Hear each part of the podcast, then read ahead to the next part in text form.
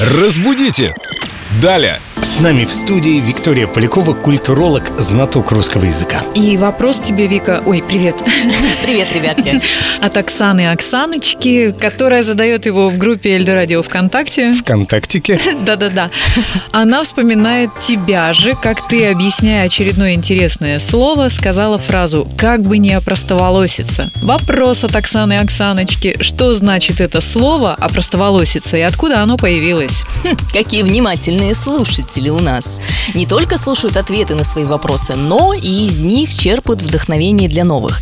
Означает выражение «опростоволоситься» допустить досадную ошибку, промах, оказаться в какой-то конфузной ситуации. А как это связано с волосами, с прической? А сейчас расскажу. Пришло к нам это слово из старых традиций, когда женщине не положено было ходить с непокрытой головой или с распущенными волосами. А ведь это так красиво. Да.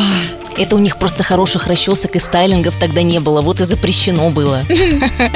Да, но вообще-то считалось, что в распущенных волосах может поселиться какая-нибудь нечистая сила. Почему очень часто, кстати, ведьм рисуют? У них длинные распущенные волосы развиваются на ветру. Поэтому надо было обязательно носить платок или какой-то головной убор. Ну да, все хорошие девочки изображены в чепчиках, да, точно. Джен Эйр, например.